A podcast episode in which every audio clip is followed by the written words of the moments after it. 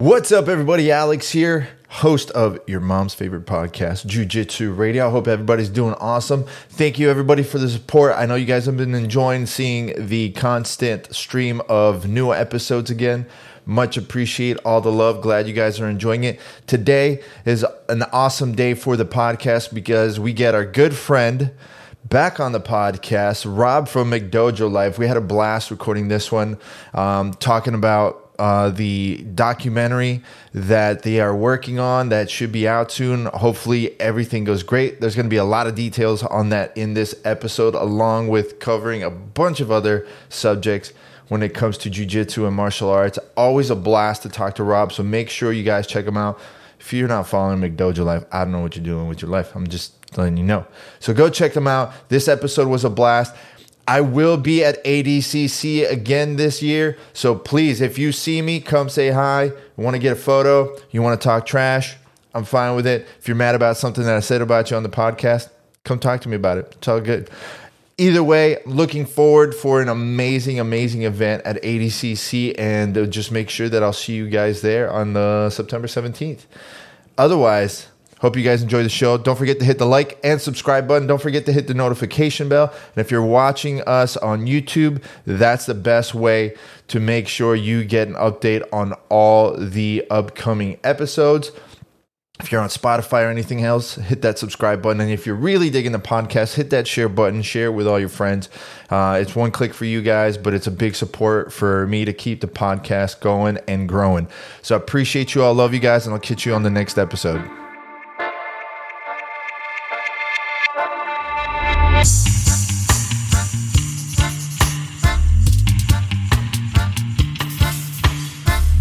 Ladies and gentlemen, he's back. The one person who manages to start more shit in jiu-jitsu than me, and definitely way more than Gordon Ryan. Rob Ingram, McDojo Life himself. How are you, my man? How's it going? Living the dream, brother. Living the dream. Yeah, man. I wake up and I just I go to my inbox and there's plenty of stuff in there to get stirred up. So I just get started. you literally wake up every morning and choose violence.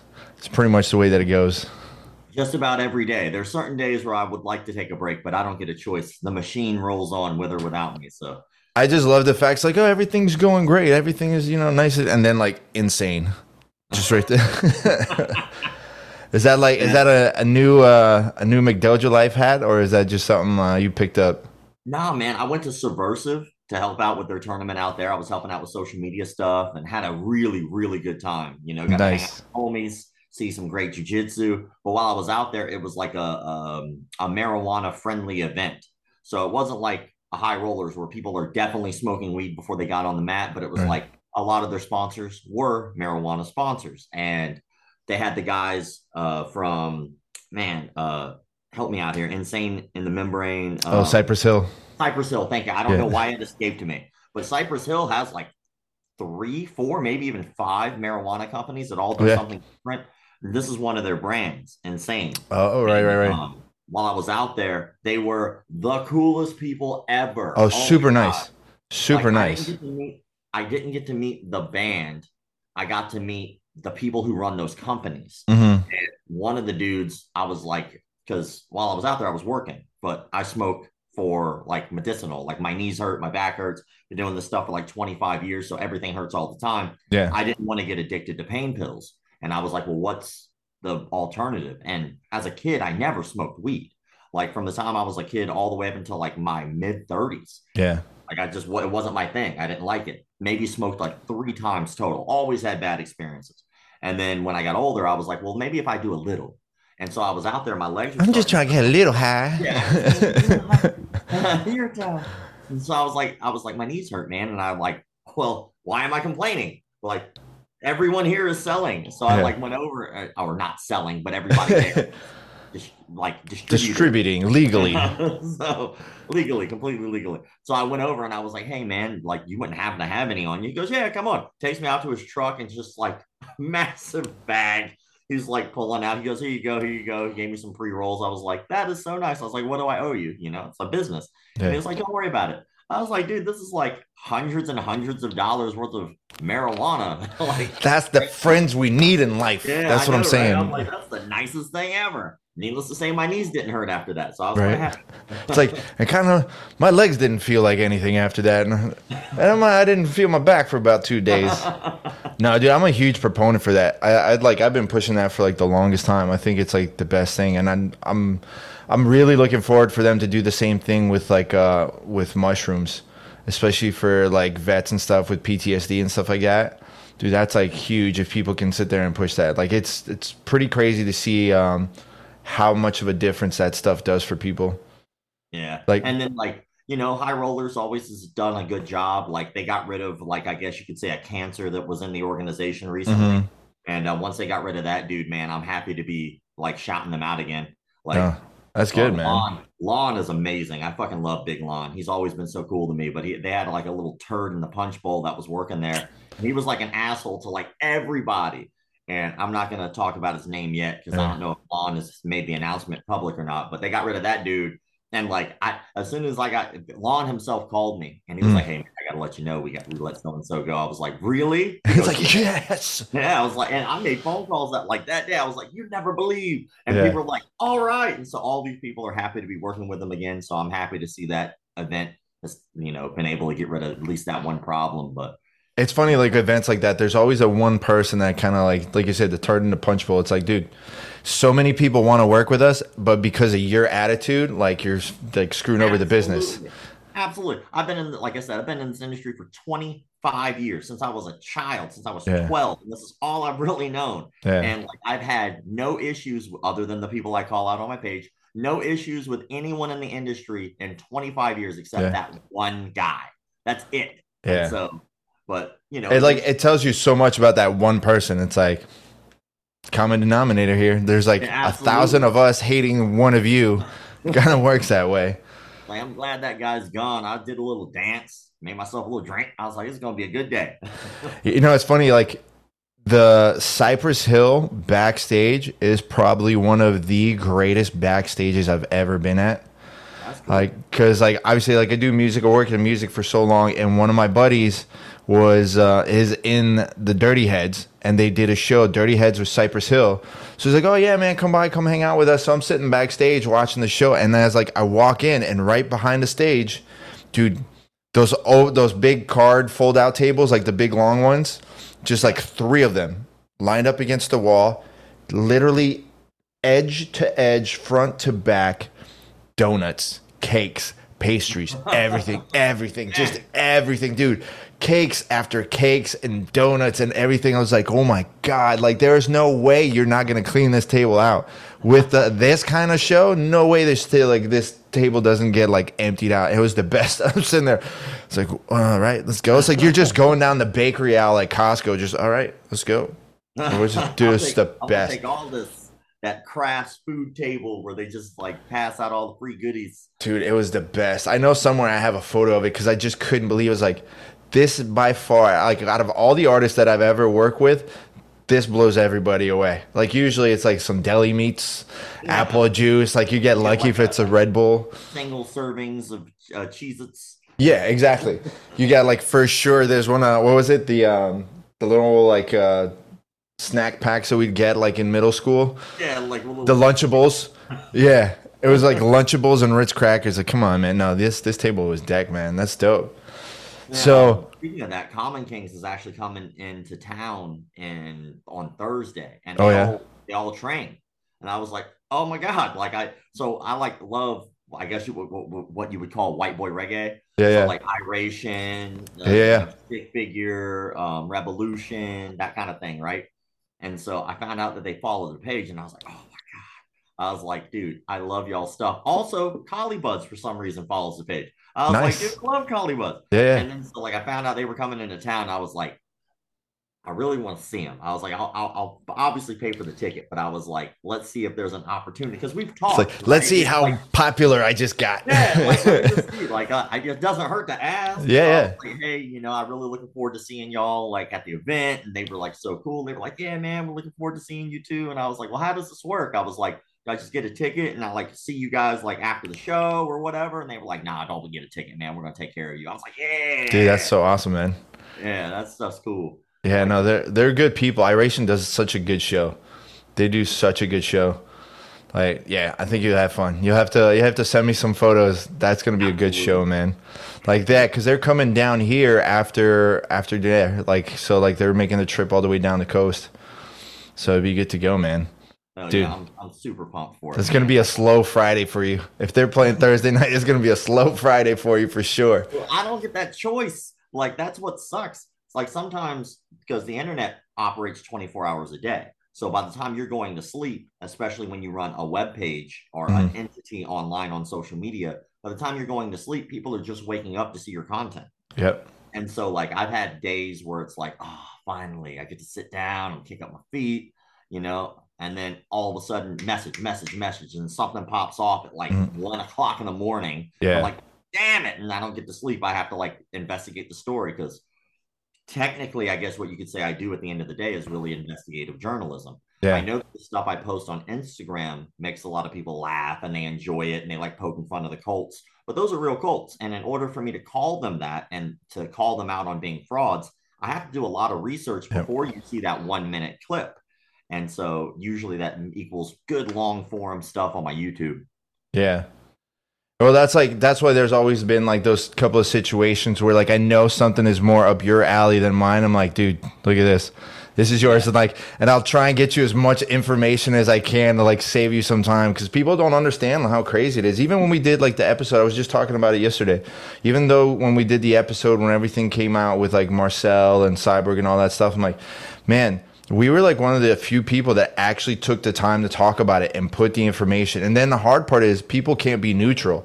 Like you do a really good job at being neutral. Like, yeah, granted, bullshitters are going to get called out, but neutral is neutral. And like even the situation you just had come up the other day, we were kind of like going back and forth about. Mm-hmm. Like, so I don't want to give out too much information because obviously we want people to go to the YouTube channel to watch yeah. the, the full video. It's definitely worth watching, and you need to watch the full scope to get an understanding of what was going on. But um, if you want to give people kind of the breakdown, you got a, a cease and desist letter. Yeah. So, and by the way, the the video on Instagram just is perfect. it was so good. It was like I couldn't have done it any better. I was like, that's that's why I love this guy. well, you know, I always appreciate you sending me stuff for sure, and it's always nice to be able to bounce stuff off of other people you know, because I could be wrong, but I do a lot of research and yeah. I ask a lot of questions. But there to break it down for anybody who wasn't aware of what happened or is happening, because I'm sure that it's not done by a long shot. For sure. Um, there's a there's a gentleman, his name's Carl Carl Massaro. And uh, Carl Massaro is a a black belt, a multiple degree black belt. I think it might be three or fourth degree. I don't remember off the top of my head under Renzo Gracie. And he runs a, a school, a facility, and he's the instructor there and uh, he was dating a woman named Maggie Holmes. Now, him and Maggie Holmes met when he was 40 and she was 18. Um, and you know, they're adults technically consenting yeah. or whatever. So, but that's just the truth. And then once uh, they broke up, some time had passed. Then I guess she decided she wanted to speak out on some of the things that had happened. And uh, when she did finally speak out, she went on a thing called the Rear Naked Chicks podcast. And man, I got even more stuff to talk to you about this because it's definitely still going. Yeah, yeah, yeah. stuff people might not know. But um, so she winds up going on that podcast and telling, talking about abuse, like specifically stalking and harassment. Um, and then late, I I saw a video and I reposted it of screenshots of him setting up multiple phone numbers to continue to contact her. Well, the first thing I did before I really posted that video is I contacted the Rear Naked Chicks podcast. I was like, I'm really interested in the story. Would you be able to send me over some information? So they sent me like a Google Drive full of like screenshots, text messages, voicemails, like police reports, all kinds of stuff, a list yeah. of names to contact with what they knew. And I mean, they did such a good job of the journalism, but they just weren't able to release it, which I got because their platform wouldn't have really done it justice. So yeah. they were trying to get the ball rolling. And so I was like, damn. So I posted it up and I didn't, I remained pretty neutral about the situation. I just posted, like, yes, I'll be looking into the story. All these people came out of the woodwork trying to defend Carl. He's a good guy. They're liars. Yeah. Blah, blah, blah. And I was like, I know for a fact they're not, but yeah. got to say, please keep talking. Like, and what people don't get is by the time I investigate somebody, I already know the truth. Yeah. Like, why would you like, like if I ask you a question, like if I come to like and I'm asking a question about so and so, just always assume I already know the answer that I'm just baiting to see if you're going to lie to me. Yeah. So anyway, way leads to way. And I asked Carl, just like I asked them, hey, would you be willing to like maybe talk about this or give me a statement? And he did. He, he sent me a statement. It was a four page statement, which I cover in detail in the video that I posted on YouTube. Um, that video is called McDojo Breakdown Stalking, Harassment, and Jiu Jitsu. And I and then after two weeks after he sent me that, because I was traveling, I was doing a lot of stuff. I wasn't able to sit down and like do as much on the story as I wanted to. So two weeks later, I get a cease and desist letter, basically, from his lawyers, like basically threatening to pursue legal action. And they told me to be guided accordingly.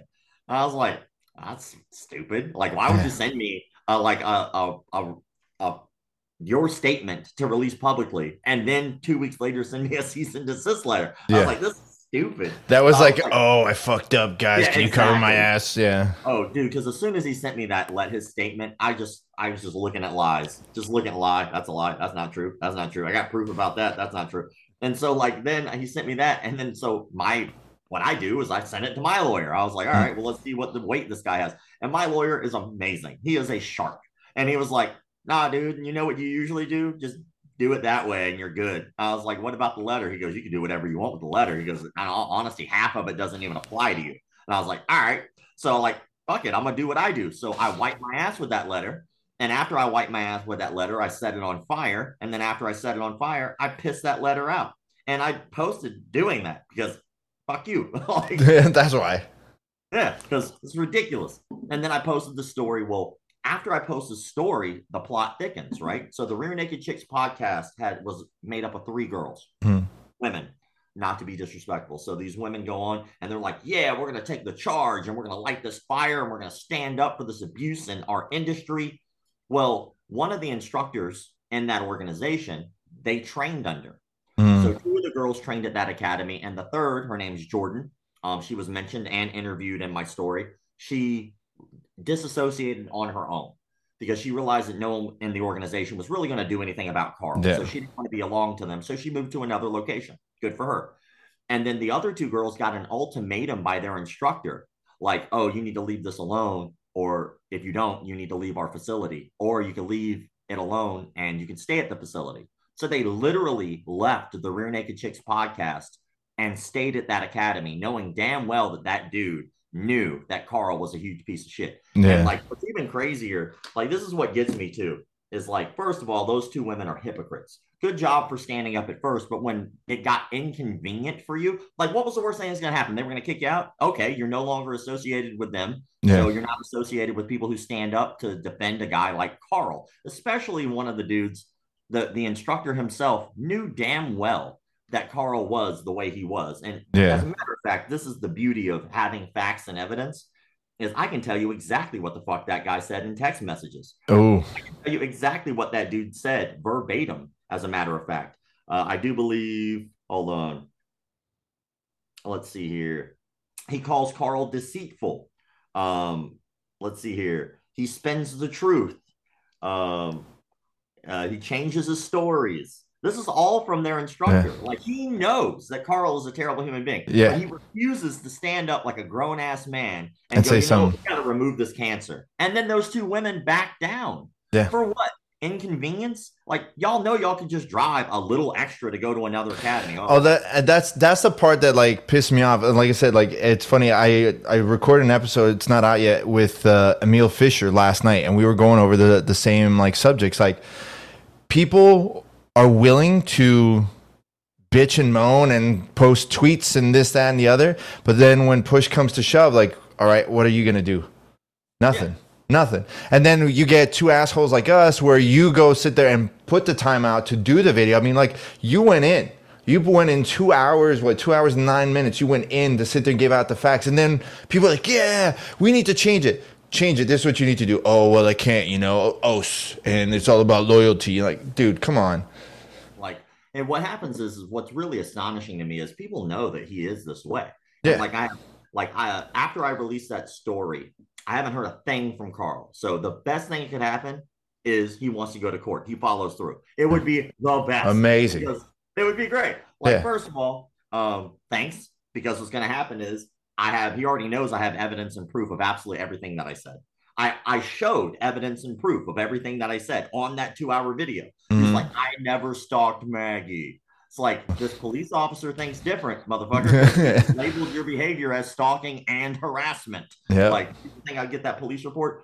And then like it's not even like it's it's the first time. Like he he had to go to court with his ex because of uh, some issues they were having, and then she had to file a report against him. Like this is not new behavior. And yeah. after I put the story out, I had three women who previously had dated Carl contact me thanking me that he that I was doing the story specifically because they went through the similar issues. And all three of those women, I was like, you know, I really appreciate you guys standing up and all that good stuff. Thank you so much. And like then I was like, would you guys be willing to testify in court if this ever happened? They'd be like, absolutely. oh, great. Like, at least they have some fucking balls. But yeah. like when it comes to like the people in the inner circles, like who know what he's doing and are just trying to save their own asses, like you're pieces of shit, man. Like y'all, y'all have no backbone. Take that fucking black belt off.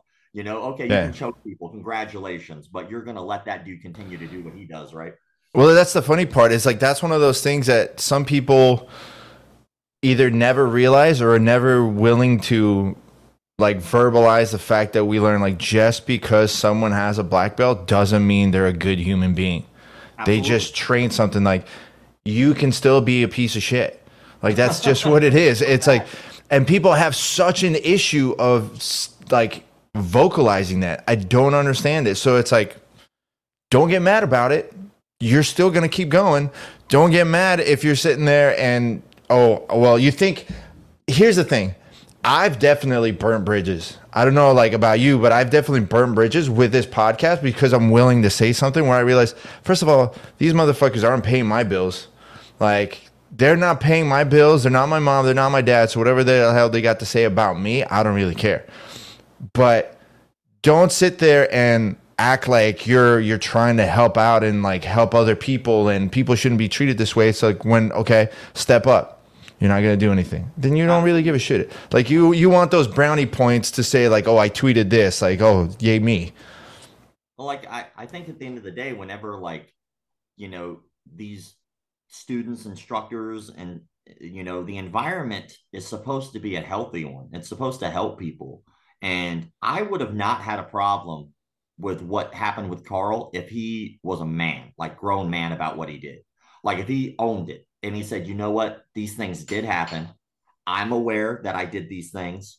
I don't lie about it. I'm not going to hide it from my students. If that bothers them, then they are more than welcome to leave. I understand. They're that's up to them, but I'm not going to lie about it and I'm not going to hide it. And most importantly, what he did that was really the scummiest shit ever is when the Rear Naked Chicks podcast did this this story with Maggie. He called them lying charlatans. When he knew the entire fucking time that he was the one lying. Yeah. And so if he would again be a man, like I am a professional asshole. That's what I do for a living. I know that I am a flawed human being and I make mistakes. If anything ever came out about me, I would be like, yeah. I fucked okay. up. I did it. Yeah. Like, yeah. Moving on. Who gives a fuck? Because yeah. half the battle is ownership. Whenever you look at like his particular thing, I'm not perfect. I'm not like the trust me, I would never try to give anybody a, an ethics lesson. That's For not sure. what I'm doing. Right. But what I'm trying to do is I'm at least trying to give people the opportunity who are about to go give that man their money and spend time and dedicate their name to say, because that's what we do, right? As martial yeah. artists, I'm a black belt under so and so. Yeah. So you like are are saying like that his, that person's name is important to you. Yeah. And then when they go and they do that thing, you're representing not only them, you're representing their behaviors and their mannerisms and things that they stand for. Yeah. And so that associates you with them.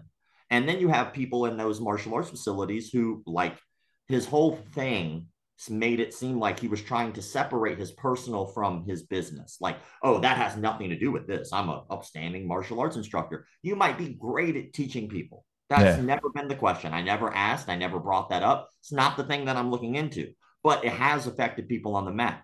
The two Rear Naked Chicks podcast girls who left, that was something that happened directly because of his behavior. Yeah. Jordan leaving the Renzo Gracie Association, that was directly because of him. Maggie's boyfriend, who got excommunicated from the Renzo Gracie Association. that was directly because of him. Other people who've reached out to me who left before the story even hit, before I even did the story, the full mm.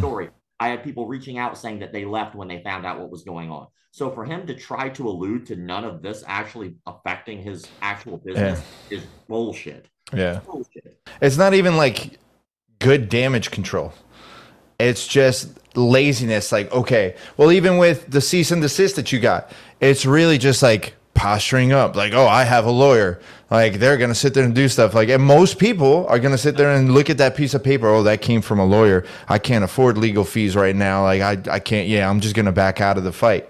It's well, like, like Oh, I look at this in the long game. Like I'm always prepared for this. So like, yeah. I, am you know, my lawyer are homies. Like my lawyer has nothing to worry about. He's I'm, usually quite bored. I'm um, gonna have to link up with him at one point too. You're gonna have to give me his number because for I sure I'm gonna get it at some point.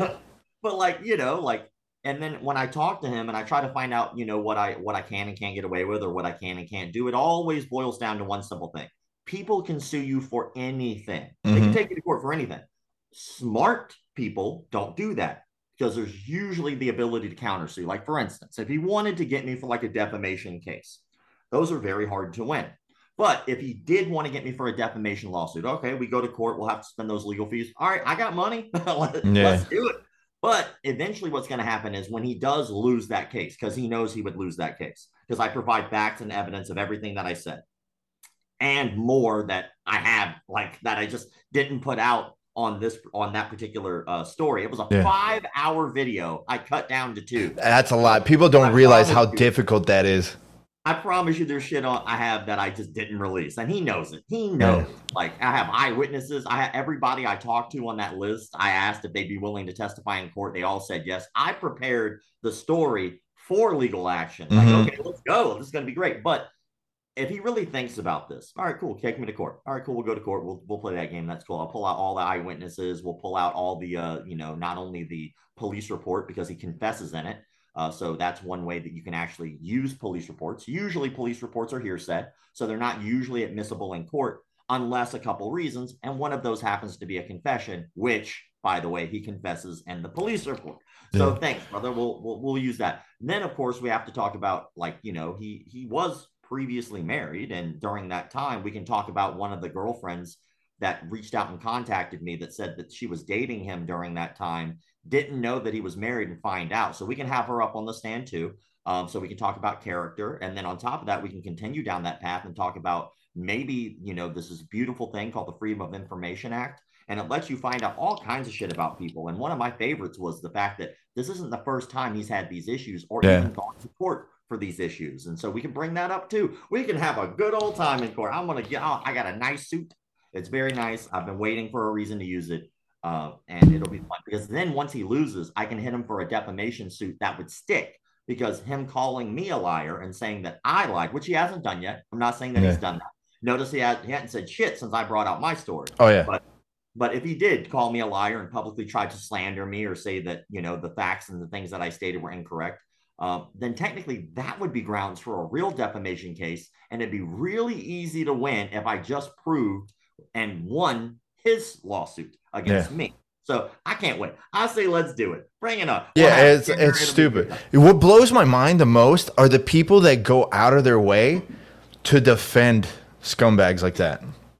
Like where they go take their time to text message you or like DM you saying like he's a good guy, like that girl's lying, you don't know what you're talking about. Like send them the screenshots. Be like, this this is your professor. Like, well, like one of his one of his students, like he he wrote, he really did harass me, and I had to actually say the words like "stop contacting me," or I have to like take this a step further and get a hold of the authorities because it was like really crazy. Yeah. But he, he sent me a comment on Instagram, which isn't crazy, but the same time he's sending me comments on Instagram, he's also commenting on my YouTube. Same time, just like going back and forth, YouTube, Instagram. It's the same dude. Then he's like, uh, you know, I offered, like, I was, hey, man, you can just go live with me. He was like, I'll call you. And I was like, dude, I'm not going to call you. I'm not giving you my phone number. Yeah. So he has sent me an email with like his phone number and stuff. And so it, I have him like in all these different messages. He's contacting me through all of them. And I'm trying to be polite to acknowledge that I see the messages. So he's commenting, he's commenting. I'm responding to those. And then he sends me an email. I respond to that, and then he's in the DMs, and he's at the same time doing all these. I was like, "This is psycho, man. Just talk to me. Let's go yeah. live, like I offer everybody. Yeah, we'll talk live and we'll discuss it." He did join me live, and when he joined me live, I asked him some basic questions that sh- anyone should be able to answer. I asked him, "Hey, man, did you watch the full two-hour video?" No. He was like, "No, I did not watch the full two-hour video." I was like, "Well, at least you're honest." And he wrote that also in the comment section, and I was like, "All right, well, did you at least see the police report?" And he was like, "Well, I did." And I was like, so you saw on the police report where the police officer labeled his actions as stalking and harassment, and he confesses to setting up using an app to set up multiple phone numbers to continue to call her, even though she did not want to talk to him. And then on top of that, when the police asked him, hey, come into the police station so we can talk about this, rather than going directly to the police station, he went to the house and then they had to kick him off the property. And then he went to the police station. So like he has this way of like manipulating the truth. He was like, once the police told me about what happened, I no longer tried to contact her. Yeah, yeah. motherfucker. After you went to the house and got yeah. kicked off the property, then talked to the police, then you didn't do it. So it's like it's funny. So I asked him, I was like, did you see the police report where it stated and labeled his actions as stalking and harassment? He goes, oh, I don't know about that. I was like, you said you saw it. How do you not know? It's the dumbest shit I've ever heard. So like there's a cognitive dissonance when it comes to people like this where what they don't understand is it's okay to like him. I have not told you not to. Yeah. It's okay to make mistakes. It's okay to continue to train there, even though he has done these things. What's not okay is to sit there and say that he has like some type of holier than thou integrity yeah. when he doesn't, when he clearly lied about the activity and tried to like ruin these women's names for his behavior. Yeah. Like that's ridiculous. Like, it's like I, it's even worse. Like it's not only did you make the mistake, yes, you made the mistake. Now you're gonna compound it by saying, "Oh, I didn't do it." When we eh, all see that you did, and then you take it a step further, where you're sitting there and trying to intimidate people that are trying to defend themselves from your actions and you still are calling them a liar. Like dude you went back. Like you went back and you sit there you start like threatening people or you started like whatever is going on. Like no. Like you you start losing that that argument. So then it makes it even worse when this guy contacts you like oh well i don't know about the police reports. Like okay so you're telling me if this was your daughter somebody she dated came in you told them hey buddy you need to go fuck off and then he starts coming back and coming back. How many times is it going to take for that guy to come back before you grab your gun? Tell me, tell me that answer. Because if it's like if it's anything close to the lie, I'd be like, tell you what, I'm going to go hit on your daughter right now. I'm going to go start talking to your daughter. I'm going to treat her like absolute crap. Like, what are you going to do about it? Like, I mean, this is. I look at his statement, right? And his statement has things like highlighted and emboldened. Um, let's see here. At the at the outset, I would like to state very clearly that I have never engaged in physical or sexual abuse of any woman and physic and uh, empathetically deny these slanderous and defamatory statements. And it's like, okay, like, all right, slanderous and defamatory, that's interesting. I, I think that those are interesting words that he's using, but these are the cute ones. Like, he- heavily edited screenshots do not provide any insight into the truth of what transpired in the aforesaid relationship he's talking about like a video that got posted, right? That mm-hmm. clearly showed that he used an app and showed him contacting her through all these different phone numbers. And then in the police report, he admits to doing that. So how on earth does that not show what happened? Because it clearly showed yeah. beyond a doubt of a little insight into what happened. Like, like you got it. Like you, it the level of dumb fuck on it is so deep because at the end of the day, like the all that you would have to have done to get away with all this is keep your mouth fucking shut when you went to the cops. If they would have said like, "Hey, is this you? Did you do this?" It wasn't me. I don't know. Like that's, that's it. You keep your mouth shut. right? It's like I could have sworn it's something about pleading the fifth. Like you just keep your fucking mouth shut. But he went as far as like, yeah, it was me. I did it. And then afterwards saying, no, it wasn't me. Like it's like like uh, I just I'm I'm dumbfounded. I think what it really is is I think it's I and this is again this is my personal opinion. I already stated everything in the yeah. video on YouTube, but my personal opinion is is I think that he's so used to just being able to manipulate those people mm-hmm. in circles that he just gets he usually gets away with it. Yeah. You know, I think that he's intimidated so many people and it's like even one of the text messages that I saw and I'm paraphrasing because I'm not going to pull it back up because that particular person is on the back burner right now, just in case we go to court. Right, right. But, um, but in one of those one of those messages, you know, he the guy was like, "Yeah, I can ball Carl up when we roll." He goes, "But he manipulates me all the time." And I was like, "If he can manipulate me and I can kick his ass," he goes, "I can't imagine what he'd do to those women." Yeah. yeah. Like, so it's it's really interesting how you can have definitive evidence and proof nowadays and show facts and then people will still pretend. Like I, again i'm not telling anybody not to train them. I've never said that. I'm not telling anybody not to like the guy. You can like people for their faults. People still have faults and you can still like them. That's okay. Yeah. i'm not saying any of that shit. All i'm saying is the things that he said didn't happen clearly fucking happened yeah. And so when he's trying to sit there and slander someone else's name and then say that it's defamatory towards him, it's like, what fucking planet are you living on? It's like, how short was that bus that you took to school? Jesus. And so, like, you know, I just, I think it's really fucked up. And I really hope that more people like look into that and really look at the story and look at the evidence and look at what's provided. You know, I told him, I told them, uh, everyone involved, I was on no one's side, which is absolutely true, but the truth. And mm-hmm. the truth is, like they helped me, they provided all the evidence that, that needed. And and then what's even crazier is his statement in the public statement he released included blackmail. He like clearly has it listed like yeah. on the statement. He was like, "Well, if we go any further, I guess I have to release these videos that will clearly make Maggie not look good." Yeah, motherfucker, she might be psycho. I don't give a shit. Yeah. She didn't she like clearly has stated that yes, she was not perfect. She clearly stated that she had issues as well. None of that was even in question. Yeah. But the thing was, is like when you sit there and you try to say, "Well, I recorded her and she was doing all these things to herself," that doesn't make you look good. Yeah. It makes you look worse. Yeah. like you're you're literally continuing admitting to being that person. She took the route of, yes, I did that because I wasn't in a good mental space. You're like, well, I'm going to sit there and extort her some more and make her feel like shit. Like, dude, listen, like, stop. just stop. It's, yeah, just let, let, it be. The best, like, and I'm, uh, I'm giving him a strategy here, but it's just the truth. The best thing he could do is just shut the fuck up. Take the L, move on with life. The best thing he could do. Because if he decided to move forward, like, all the stuff I haven't released yet that he knows exists. Yeah. like that obviously that would hit, that would come out. Like just take the fucking L, man. Like, yeah. But it's like and it's not even like I mean, let's be honest. We kind of want to see you burn for being a douchebag. Like we want to see the guy burn for being that kind of douchebag. But even then it's like, dude, what are you doing? Like you can't be that stupid. Like it literally it could blow away with you sitting there and doing one, two, three. That's it. So whoever you have guiding you or representing you, PR, whatever, lawyer, you need to get rid of them because they're definitely not helping you out on this one, bud. Dude, they're definitely not helping you out. The letter that I got sent, like right off the bat, like the first paragraph had a blatant lie in it, and I'm like, they gotta know that. Like, I don't think they know that I know the truth. Like, I don't think yeah. they know like I'm actually like pretty good at investigative journalism, and I'm gonna look and fact check and find out what's going on. Like it's a scare tactic, but that's okay. I'm not. Yeah. I'm not so, question: At what point in time were you making the decision of, do I frame this and keep it, or do I wipe my ass and burn it?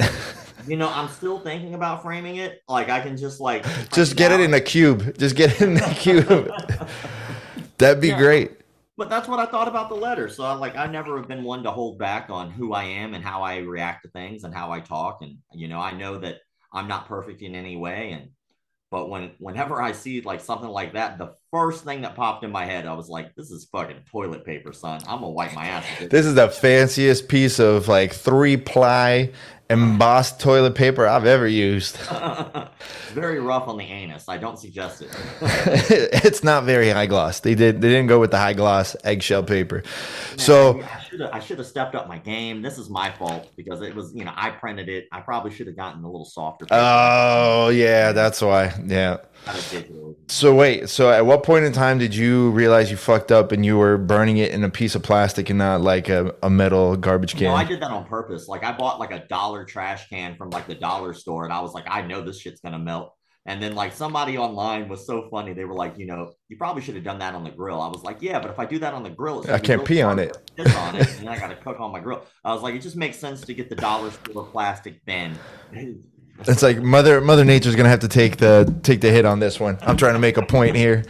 I, I I wouldn't have done it any other way. I like I said to me this that's it. You could you could go ahead and submit that to, to the Cannes Film Festival. You'd be good to go.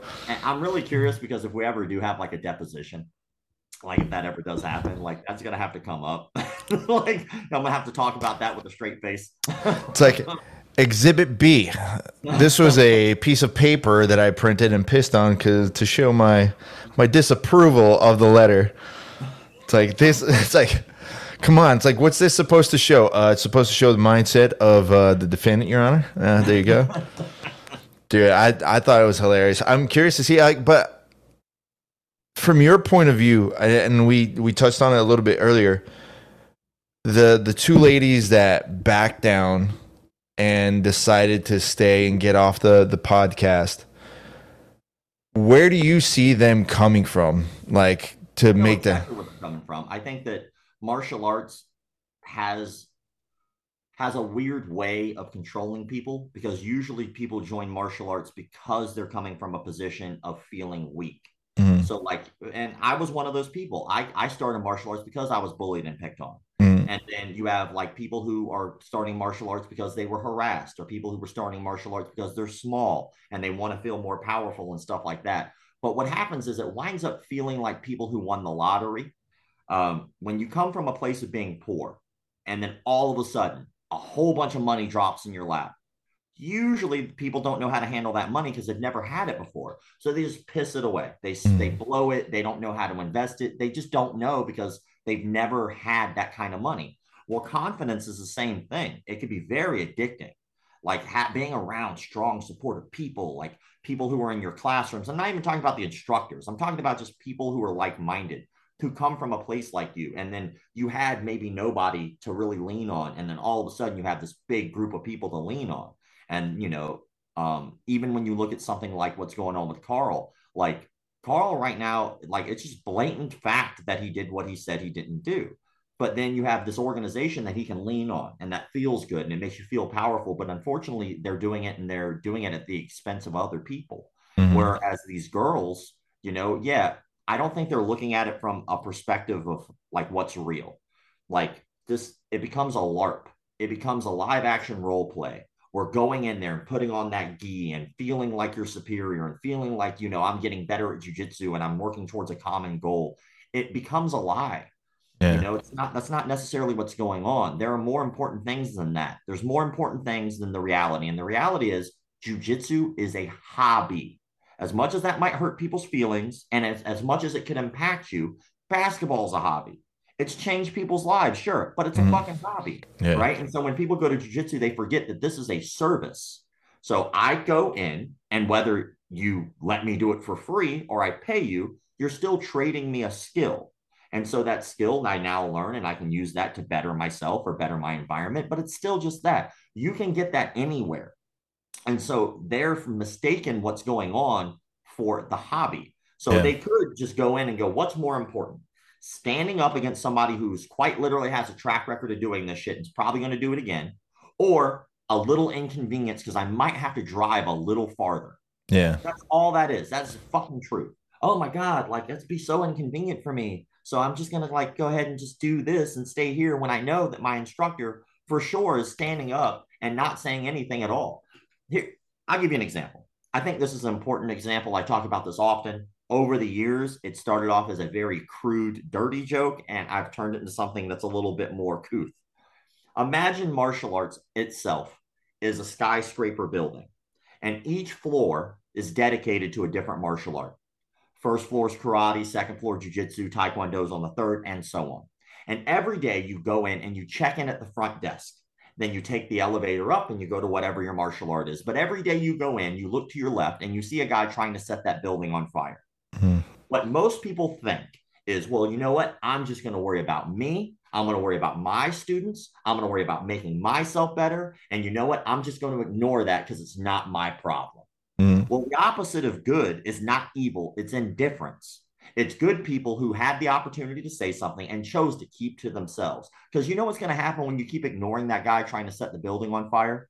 Eventually, he's going to fucking succeed. Yeah. And you're still in the building along with everybody else. So these instructors who are like, I'm just going to stay out of it. You had all this shit to say behind the scenes, yeah. all these text messages where you're talking mad shit about that dude, and you have the opportunity, knowing damn well that you can do something about it, and you choose not to. Not only are you just as bad, you're fucking worse. Yeah. You're worse. You're enabling the shit. You're allowing it to happen. And then for that guy, that instructor, to give that ultimatum to those two women and say, well, you need to fucking either leave or you need to leave that alone. And yeah. then make them do that shit makes you look like a terrible fucking human being too. Yeah. Like and well, that's the other part. Like, that's my issue when it comes to like a lot of these podcasts. There's there's a lot of fucking douchebag bullshit podcasts for jujitsu. Oh, we're about the jujitsu community. It's like, no, you're not, because you've never touched any of the sensitive subjects. You've never called people out that make the community worse. You've never done anything to actually support the community. And it's the same thing, like you said. Like even as much of bullshit we're going to get on on an algorithm or whatever for talking about it like when it comes to the shootings. People know that these people are unstable. They know that these people have talked about doing what they want to do but you let them slide every time. So at one point it's going to escalate to where they want it or far far worse. So what are you going to do? Are you going to be worried about oh well i don't want to upset people. I don't want to get canceled. I don't want to get kicked out. It's like you could have sat there and been the one that bit, that would have said, "Hey, this guy is doing this. He's getting out of hand. Someone needs to do something about it. I'll stand up for it." There, done. We just caught the guy that was going to end up raping somebody else. He was getting ready. He was stalking some girl and he was going to rape her. But no, you decided, "Hey, I don't want to get kicked out of the school by calling out this douchebag." Someone could have just gotten raped and lost their life. Like I think that people's priorities are fucked up like in the martial arts industry, something that I notice is we put a priority on people who are good at hurting people, mm-hmm. like people who are effective, like people who are effectively good at injuring another human being. We put them up on a high pedestal. Nowhere else do we put those people on a pedestal. If you go to any prison in the world, you're going to see a whole bunch of people who are really effective at injuring, hurting, and maybe even killing people. No one gives them these titles of honor. No one's like, that guy's got a lot of integrity as yeah. he's doing his fucking last set in his six by six jail cell. No one does that, right? Yeah. No one goes, you know what? We're at a board meeting hanging out, right? We got the CEO, the CFO, the head of R&D, right? We're all sitting down having a conversation about how to lead this company. And then the janitor comes in and we go, you know what? Shut the fuck up. We can't listen to you now the janitor can kick all of our asses. Let's see what he has to say about this subject. That yeah. shit would never happen yeah. because in martial arts is one of the only industries where you really put that as a priority over anything else. Well, I mean, you can sit there and do that with any, basically any sport. It's literally any sport. The amount of football players that have gotten in trouble repeatedly, even like in entertainment. How many artists do we know right off the bat that have gotten away with stuff like for years? How many actors do you know that have gotten away with stuff for years? That everybody knows. It became an ongoing joke. So unless it becomes the popular thing to do after, to go after that one person, it never gets dealt with. It's just the way that it is. Why? Because nobody wants to be the one that that kicks up the dust, or you don't want to be the one that kicks up the dust and takes the L for it because everyone like no one's going to have your back. No one wants to stand out on it. I'm really curious what's going to happen when I go to ADCCs so, so like, dude, oh, I'll be there. I'm there. I got like, so I'll see you there for sure. Yeah, for sure. Um, so Mo is amazing, or he yeah. has been amazing to me, at least. And so he was covering the fight sports thing when the fight sports thing was yeah. going down. And I rarely, when I see stuff like that, like don't go like head in on the story. But Mo and Avery from Jiu Jitsu Times, the writer for Jiu Jitsu Times, or at least I think she is or she was, but mm. um, both doing amazing job for journalism. And I'm like, well, what do I gotta say? Like, I'm just gonna regurgitate what they're saying. So I'm just sharing their stuff, right? Just yeah. like, hey, y'all got it. Y'all got so much more info than I do. Let's go. I'm gonna do a story after it's all said and done. But then Mo went above and beyond, and he wound up getting to the story in the New York Times. Yeah, and I was like blown away by that. But you know, it'll be interesting because you're. I'm sure that some of those people who got covered in that story will be at ADCC. I'm sure some of those people who are like Carl sympathizers will be at ADCC. And I'm going to walk in there with my fucking hat on and a smile on my goddamn face because if the stories that I covered where I provided absolute truths bother you, you're the problem too. Yeah. And I'll tell you to kiss my ass to your fucking face too. Yeah. Like, what are you going to do? Beat me up? Well, welcome to reality land. Because in reality land, you don't just get to beat people up to solve your problems. Yeah. In reality land, when you do that, you're just buying me a new car. Yeah. So I appreciate it. yeah, so go for it. And like, and you're lucky that it's it's in L.A. or in Vegas and not in Florida. That's why they're not doing ADCC in Florida. Nope. Everybody's got the the idea. It's like, oh, well, I'm just gonna grapple. Like motherfucker, like this isn't class. We have other ways to handle stuff out here. So yeah, remind me. Insane to me, and again, it becomes its own little world. It becomes yeah. like almost like a live action D and D, where people think that that is reality, and it becomes their reality. And yeah. it's scary to see. And over the years, uh, a, a, decade now, which is crazy to me, of me doing McDojo life, over those years, I've seen some of the craziest stuff you could possibly think of, and people will still try to justify it. Okay, hundred percent. There's a guy named Edon Abelnick he shot a student doing gun disarms with live ammunition. Shot a student, right? And then he admits to doing it. He ripped multiple people off, like we're talking at least a dozen or so, by setting up multiple seminars around the world. He was also one who threatened to sue me, by the way. He never followed yeah. through. Um, but he, th- he set up multiple seminars around the world, never showed up. When people asked publicly, hey, could you give us refunds? He was like, no. Yeah.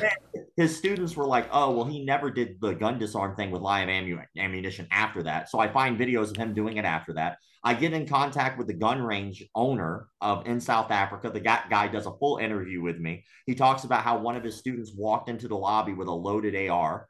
And like, you can't do that at any gun range. It's a good yeah. catch a bullet. Um, but then, like, all these lies, all of which he admits to, all of these these things he admits to. I put out a video and people are like, "Man, I don't understand why you would lie about this, man." I was like, "He admitted to all." Yeah. so my my question has always been this: whenever I deal with cult followers, what is it that I said that was wrong? And yeah. it's always crickets or change the subject. Always. Yeah. So well, you know, it's because you said this, and but like, what was wrong? They're like they change it. so whatever ended up happening with the the Detroit Dust guy? I mean, Detroit Dust, he decided that he was going to pivot. He did an, a very interesting pivot. I think most people forget that he's been around doing this for like 30 years or something. Yeah. Vice did a documentary on him about about him like years and years and years ago before yeah. So like I had posted a video which is still up on my TikTok, uh, which I'm amazed because TikTok hates firearms. Like so, if you post anything that has a firearm, a knife, a bat, like TikTok will automatically like. Oh, it's gone. Yeah, yeah, yeah. So I posted this video up, and it's like one of his instructors, I think, someone wearing his like security outfit, and then his like daughter, and someone's pointing the gun at the daughter, and yeah. the daughter like ducks her head out of the way, grabs the gun, turns it, and then all of a sudden she has the gun. Quite ridiculous, right? And so he posted that, and so I was like, this is stupid. And it was one of the only times, this is another reason I don't typically tag these people, but this is one of the only times I actually tagged them. I was like, you should be ashamed of yourself for teaching yeah. this to a kid and then it blew up. It got 17 million views. Yeah. 17 million, right? It was the most viral thing I had ever done. And this was like what people forget is when I first did this story, Dale had like, I had more followers than Dale. Yeah, yeah. Right? But he has a management team. And so he goes viral, right? And get this, he goes viral for that. And I get a phone call like the next day from one of his students, like, oh, this is ridiculous. You know, you're using his daughter and stuff like I was like, I just reposted it. He yeah. his daughter like you're mad at me. Yeah. Like, it's ridiculous, man. And so people start roasting Dale online, and then all of a sudden I see Dale getting roasted by pages that I would never imagine would roast him. Uh, you know, the algorithm for Instagram recently changed, and on that algorithm, I, I got like I get sent like pages now that I wouldn't follow that I don't mm-hmm. follow, and one of them was a walking group, and they used Dale Brown's photo. They like photoshopped his head on how not to walk correctly. Like they memed him on how yeah. not to walk. So he's like now the international face of incompetence. Like now people are confused because Dale pivoted. He was like, okay, well, rather than just taking this hard stance, I'm going to joke around with it. I'm yeah. still going to teach it and I'm still going to show people things that are quite ridiculous that would never work. And he's still serious about it. But then when he started doing stuff like with other um, YouTubers, Instagrammers, stuff like that, people got really confused. Yeah. And they thought that he was joking, like Master Ken. And then he went on Master Ken's show, and people thought he was really joking then. It's like what people forget is like this dude has been doing this for a long time. Yeah. He's not joking. Like he's had people in his, his outfit, like people who work for him get shot. He's had people work for him get stabbed. Like, and he's always like, Well, I've never had anyone die on the job. Yeah. I'm sure there are a lot of dildo salesmen who've never died on the job either. Yeah. Mean anything. Like yeah, you were you were kind of pivotal on on getting him to start really going viral because it's when your initial call out they got shared so much like through the jiu-jitsu community and then the MMA fighters picked it up and then it just kept on building and building. So when it got to the point where you see him cornering a fighter at the UFC, like what was going on through your head where you're like, that son of a bitch, he did it. He didn't made the right PR spin. No, no, no. I didn't think that at all. I thought that um, Buckley did my job for me. The fighter did my job for me. Yeah. You watch the interview, the the post fight interview. Buckley was like, "I want to thank Dale Brown for all the views and all the people who are watching right now. Like he wasn't like, thank you so much for your like hardcore training. Like you changed the way I look at MMA. Like Dale Brown's been shitting on MMA this entire time. And all yeah. of a sudden, actually, he's cornering an MMA fighter. No, yeah. it was a deal that they made. One of them gets legitimacy because an MMA fighter is now like saying he's legit, which is bullshit because we know that's not true. Yeah. Like, and then the other is getting publicity through that person's like follower count. Mm. Like at the end of the day, man, when it comes to Dale, Dale knows what he is. Like, and I had something personal happen with Dale, which really put me over the top when it comes to like not liking this man. And I have a feeling that what he's going to do is he's going to eventually like run dry. Like he's kind of been running dry lately. You don't yeah. see stuff shared. Is eventually what he's going to start to do is he's going to go, okay, well, now that we're kind of running dry on views, we're going to start like kind of going after some of those bigger pages that were calling us out first. And what's going to happen is I'm I like I I me and Tom DeBlass talk often and Tom DeBlass offered him fifty thousand dollars yeah. to spar one of his female students. Obviously, he's never taken that up, right? Yep. And then so it's like, all right, well, I have a feeling he's holding on to those as reserves. So that way, whenever he starts trickling down and he's not getting as much, he'll go for it. Yeah, he'll be like, oh, well, let's go. You know what's gonna happen? Nobody's gonna be fucking waiting for you. Yeah. Like, okay, well, now you're just gonna have to flounder. I'm sorry, your 15 minutes of fame is over. We're the adults now are gonna go back to actually doing things that help our organizations and our community. Well, you were you were you were trying to set up something with him, like the one on one kind of thing, and he yeah. just kept on ducking you. Well, kind of. So, like that situation, I don't think a lot of people know about. Like, yeah. if you followed, like we're following our shit, like yeah, we're paying attention, it's all out there for people to see. It's still probably on his stories as well. Yeah. So when he wrote me after I did my piece on him on on YouTube, and whenever I did that piece on YouTube, he wrote like a fucking paragraph. Yeah, I remember. Yeah. And I was like, well, I'd be more than happy to like meet up with you. Like, but right now at that time, my stepfather was in hospice care mm-hmm. because he had Alzheimer's. And so it was a really hard time for me. And but I still got to work. Like I'm just like anybody else. Even though you have a hard time, you still have to work. This just happens to be my job. And so like I was, I let him know I was like, I'd be more than happy to do this after this month. And I think it was like June or something of that that that year. And I was like, let's get back to the table after that because I had expected my stepfather to have passed away by that time. Well, he outlived what they said that he was going to outlive. And so at that time, though, he was on his deathbed. Like, yeah. Talking, he could have died any day at that point. Well, then Dale like goes on, and rather than sending me a direct message and saying, "Hey, man, are we are we back to doing this right now?" I would have told him the same thing. Look, my stepfather was in hospice. I can't be away from here right now. I will set it up after this is all done. Because even after someone passes away, you still have to deal with handling their things, yeah. helping my mom out, being there for her. You know, like it's not easy when your spouse dies, and I want to be there for all that shit, right? So, and funeral arrangements. Yeah. And so he like rather than coming to me, he goes and he posts on his stories on his yeah. Instagram. Oh, it's this time and date. We haven't heard anything from McDojo Life. And I'm like, yo, dude, like my stepfather's passing away. This isn't the right time. And all day he's just posting in his stories. And I'm like, look, dude, like, first of all, I would never go to his actual facility for all the reasons yeah. that legally would be stupid to do. Like, go to someone's facility. First of all, they don't have to allow you to film. Second of all, they cannot allow you in the building. Third, when you do get there, they can hit you for trespassing at any time and kick you out. Fourth, you're in the bee's nest. You're surrounded by all of their people. Yeah. Like, no, motherfucker, like we're going to be an equal opportunity. We're going to meet at a neutral facility. And when we get there, we'll do this scientifically. And I'll actually have experts, subject matter experts from each one of those things, like a firearms expert, a jujitsu expert, and all those people. And we'll test your stuff scientifically, like adults. Right. And then, like, he just started going on. I was like, you piece of shit. Yeah. Like, and then not too long after that, he was like talking about how Chris Kyle would have been alive if he would have actually done Dale Brown's training. It's like, so your goal now is just to be a big prick. Yeah. And I was like, if that's what you're going to be, you're more than welcome to do that. I'm glad that you got the fame and the money, but you know you're a piece of shit. Yeah, like, 100%. You can't deny now. And so it's like, oh, well, we protect Detroit. You're not the only security company in Detroit, motherfucker. The other thing is, also, you're doing a shit job if you think you're protecting Detroit because yeah, it ain't working like, out too well yeah, right well, now. well, thanks for like all the, the shootings that are still happening. Like you're doing great. And he does his facility. Look up his website. His facility isn't even in Detroit. It's in yeah. Ferndale. It's like 30 minutes away. Yeah. It's like, it's like I'm sorry. Like if you're gonna be serious about it, don't put the airsoft guns on the wall. And then you had the like the the I forget who it was. I forget the the it was like a jujitsu blue belt or something that tried to go in there and expose him. Dude, that was so dumb. I, that that look, I don't know Kenji, but that guy pissed me off. I was like, dude, you really like you weren't the right person to represent us on that one. you know what's really fucked up? Just to add to this, like the the level of like how I see Dale Brown as less than a good person is like when Kenji went in there, right? He had to lie in order to film. Yeah, they weren't going to let him film. So he had to like fib in order to be able to film. And like I said before, like they don't have to let you film, right? Yeah. in their business. So he was able to finally let them film.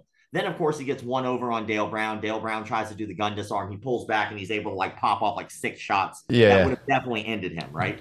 So then what what's really fucked up though is he was there for like an entire class. Yeah. So while he was there, Dale Brown had asked Kenji to like you could see that he wants to demonstrate a technique anybody who's ever done a martial art ever knows the difference between a resisting opponent and a non-resisting opponent. Mm-hmm. So Kenji's giving up his arm so that way Dale Brown can show a wrist lock. Like he's clearly talking to other people. Like he's showing the technique. Yeah. And Kenji has given him the arm. And then after Kenji released the video of like him doing the shoot thing, right? And yeah. getting up on Dale Brown, Dale Brown releases a video and says, like, oh, here's me dragging him around like a little bitch. yeah, like, yeah, yeah. No, you purposely tried to hurt somebody who was a willing participant, and then you tried to brag about hurting yeah. a student. Like you're a piece of shit. Like that's what I'm saying. It's like I wish it would have been somebody else. And like again, no disrespect to Kenji, but like you definitely didn't approach that one the right way. You did you didn't come at that one the right way. Because if you were gonna resist the first one, you should have resisted the wrist lock too. You should have just kept going with it. So it's like, man, you gave this guy more fuel to to add to his fire. So I'm sure he was made Dale Brown look like a piece of shit. Oh, like for sure. but I mean, he didn't need that. He didn't need that like clipped for it to happen. It's like they don't even spar. Like. How can you know if your stuff is just like my stuff's pressure tested on the streets? It works in the hard streets of Detroit. Like, you know, there's a paper boy like riding through Detroit right now, whipping papers around, not mugged, not shot, never yeah. learned anything from Dale Brown ever. And he's going to wake up tomorrow and do the same thing and be okay. It's like situations like that, that as illegal as it is, and I'm not telling anybody to do this, I would love to be able to like hire someone just to pretend to rob him, just to sit there and hold him at like gunpoint and be like, dude, just get like a like an airsoft gun paint it all black, and pretend to rob him. I want to see how quick he gives up on everything. I actually have a solution for his. Oh well, we don't spar. We do this for real in the streets. Like I have a solution for that because I've I've heard that over the years.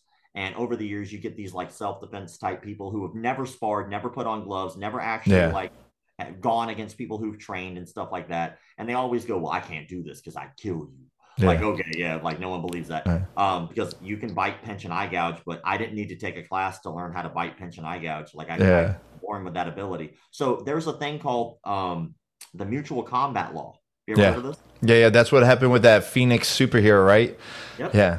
Yeah. So you were able to actually fist fight another human being, and I do believe it's in Washington. Mm-hmm. You're able to fist fight another human being if you both just simply agree. Yeah. And so, like, a police officer will watch you guys throw down. So, like, the solution is, is like, how much does Dale Brown weigh?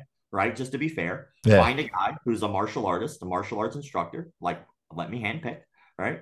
And then we'll we'll take that guy, and then you can test your street effective techniques. But then he can as well. And of course, he would also know what he's doing and then uh, you can just do that. Let's let's see. Look, if it's hand to hand grappling, I volunteer. You let me know. If I have to co weight, I'm all for it. I'm all for it. It'd be a fucking amazing to do. And that you know that's the funny part. Like I'm sure you get it. I've gotten the craziest messages of people like talking trash to me, like wanting to fight, and like done. Let's go. Like just let me know. Send me the ticket. I will fly out there. I will go to you. I'll set up the tournament. Let's go or like, oh, I'll come down to you. It's like, I'm not difficult to find, my man. Like I'm very easy to find. You let me know, I'll get the gym. Like we'll like we'll make it happen. I can get you in any tournament. I've had guys like that run tournaments. Like like I've sent it the message like, look, this guy wants to fight me. Can you give me a super fight of your thing? You don't have to pay me or anything. Like I will have everything set up, hundred percent. Soon as I send that notification, like send me the contract, we'll get it done. Crickets, nothing, nothing. Yeah, well, you know, like I think at the end of the day, Dale's a businessman. I think that that's his thing that he's good at. I think he's a good businessman. Yeah. But I think that it, like, I think the definitive fact about Dale, like, if you really wanted to see if he was a good person or not, all boils down to this: a good instructor cares about the betterment of their students. Mm-hmm. That's how you can tell if you have a good instructor. Do they want the students to grow? It's not about them.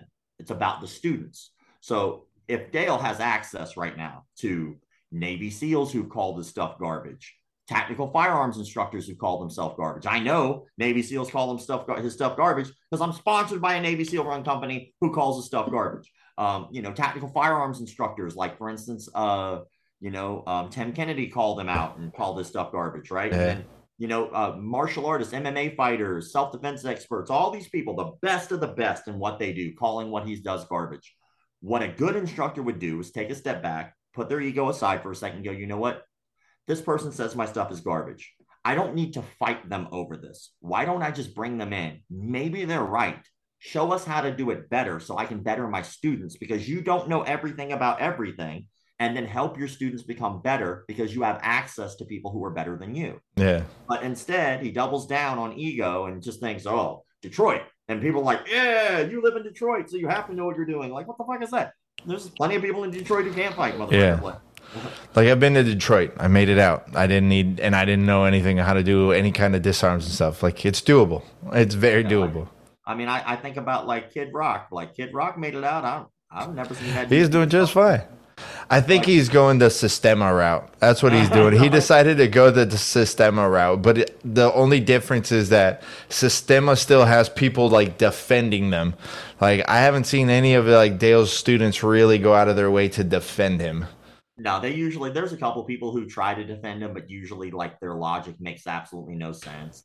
And like it's it's just interesting. Like he had one guy, actually, I kind of like this dude, man. He did work for Dale. He put out a video about like his time working for Dale. Yeah. He was very like, you know, there was some stuff he didn't agree with, and there was a lot of stuff that, you know, some stuff is good, some stuff's not. And he does work with Dale. And that guy actually did go live with me. And we had like a really long, like three hour discussion about things that Dale's put out. And, you know, some of the stuff he was able to like convince me because I'm I'm open to being wrong. Right, right. like, yeah, some of these stuff stuff's misinterpreted. This is some of the stuff we've done. I was like, okay, that makes sense. And then I was able to talk to him about some stuff that I thought was fucked up that he agreed on. And you know, it's it's it's a very interesting thing to have somebody who is a on someone's side that you're against, but you can respect their opinion because at least they're being fair. Yeah.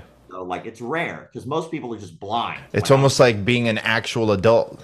yeah, yeah, It's like, crazy. it's like it doesn't happen nowadays. What the fuck are you talking about? That's that's uncalled for. No, you and your It's it, you know, so I, I at least respected that dude for what he did. Like, obviously, I have my own issues with Dale, especially for what he was doing around the Yeah. time my father was passing away. And like, I- you know, obviously, whenever he ducks people who were like cream of the crop figureheads, like when you duck Tom DeBlass, when you duck Tim Kennedy, when you're ducking these people, it's like I'm a nobody. Like Yeah. I, I am just a dude who's like a journalist, and I am uh, very scientific about how I do shit. So I'm happy to set up an experiment, and we'll see. But the video I put out about Dale back when I did put the video out, Yeah. like half that shit he removed. Like, so why would if you felt that strong about me being wrong, why'd you remove half those Yeah. videos? Why did that get out of the the curriculum? Evidently, Dude, I-. Tim Kennedy is the last person that I would want to like test out whether or not like I can defend myself from him killing me. Like it's the last person I would want anywhere close to facing me with a weapon. Absolutely, because he will get the job done. I Yeah, I was like, I'm pretty sure that's really what he loves to do. And, and, like I gotta tell you, man, Tim, like you know, I talked with him a lot more previously than I have in the last like year or so. Like COVID was like rough for everybody. We all had our own shit going on. Yeah. But like when I was talking to him back then, I met him at the shot show. We talked a little bit. He was he's never been anything but cool. But at the same time, you know that he can murder you with his hands. At Yeah. any time he wanted to, he would just kill you. And the Uh, best part, he can do it with a smile. That's the Oh, fucked up part. He'd enjoy it. He'd be Yeah. It'd be great for him. He'd have a good old time. Wash like his hands Tim, go back to work. Tim Kennedy does not have PTSD by any means. like, he's, awesome, man. I, I, really respect what he's doing with Sheepdog and stuff like that. Yeah. Like, he's and he has like a really high standard too. Like the uh, people that he allows to be instructors for him, like all of them have legit resumes. It's yeah. like a very difficult thing to become an instructor for him. I like the fact that he has high standards for that type of work because we're not talking about day to day self defense, although they do have stuff like that on there. We're talking like real serious like, tacticals. Yeah, yeah, for sure. Like you're going to learn how to shoot, you're going to learn jujitsu, you're going to learn stand up, you're going to really learn how to protect yourself in those courses. So I'm yeah. stand by sheepdog stuff, man. I tried I tried for for like the last year to like message him and try and get him on the on the podcast, but he's a hard man to get a hold of for sure. Like I've been trying to get on like to get him on here like for the longest time. Like that dude, I would love to pick his brain and get him on here. I have to I have to try and hit him up again. Have you ever listened to um, Sean Ryan's podcast? I don't think so. Dude, I got to get you this guy. So Sean Ryan was like special forces. Like it did I I did some work with him um, when I was at Titan FC. We filmed like this whole like 10 minute like video for like their version of Embedded. Like, so we filmed it and I got to meet him and I had like, I kept pushing him. I was like, dude, you should start a podcast. And he started tr- like teaching people tactical and he just got away from the tactical, started his podcast. Dude, he gets some of the best guys to interview on there. He, uh, I'm still finishing up. But he just did an episode with the guy that owned Blackwater.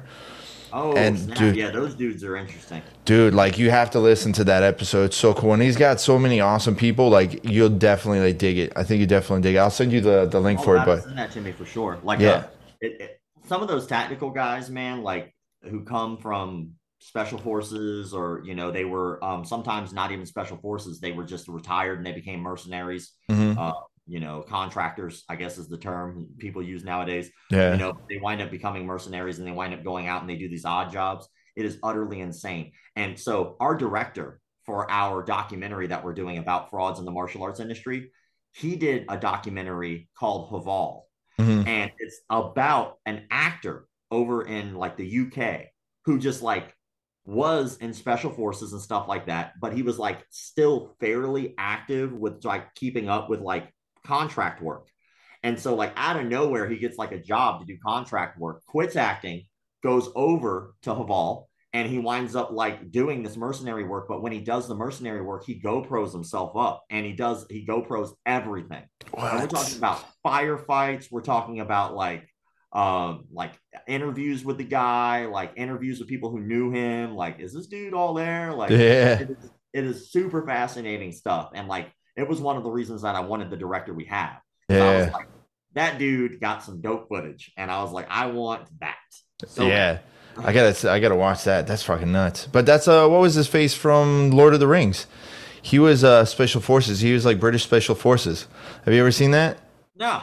Nah, the um, not Gandalf, the other guy, the one that was the like all white, the one that went bad with Sauron. Saruman. Oh, yeah, yeah. Yeah. So like when they were filming it, and then um, Peter Jackson was like telling them like when you stab it or when you get stabbed, like I want you to be oh like all this stuff, and he's like, that's not what happens when people like get stabbed. He's like, what do you mean? He's like, have you ever killed somebody? He's like, no. He's like, I have. That's not the sound that they make. He's like, okay. Well, you do it the way you do. Like, so like there's a there's a little like clip like behind the scene. Like uh, I'll send it to you, but it's hilarious. He's like, that's not the noise that people make when you stab them. And it's like, okay, and things just got really fucking dark. so I get it. It so that that episode, that scene on Jaws where they're sitting there. He's like, "You're in the water." Yeah. The water, those eyes, black eyes. Dude, that guy's a fucking amazing actor. He was an amazing actor. He was in a James Bond movie too. What the dude from Jaws? Yeah, yeah. Uh, yeah, I heard he was like a legit alcoholic. I oh, heard oh, yeah. like he like was an actual alcoholic, and like on the set of Jaws, they had to actually have alcohol in those cups because he was like actually yeah, like, oh yeah, tremors and shit. Yeah, he was a bad motherfucker, that's for sure.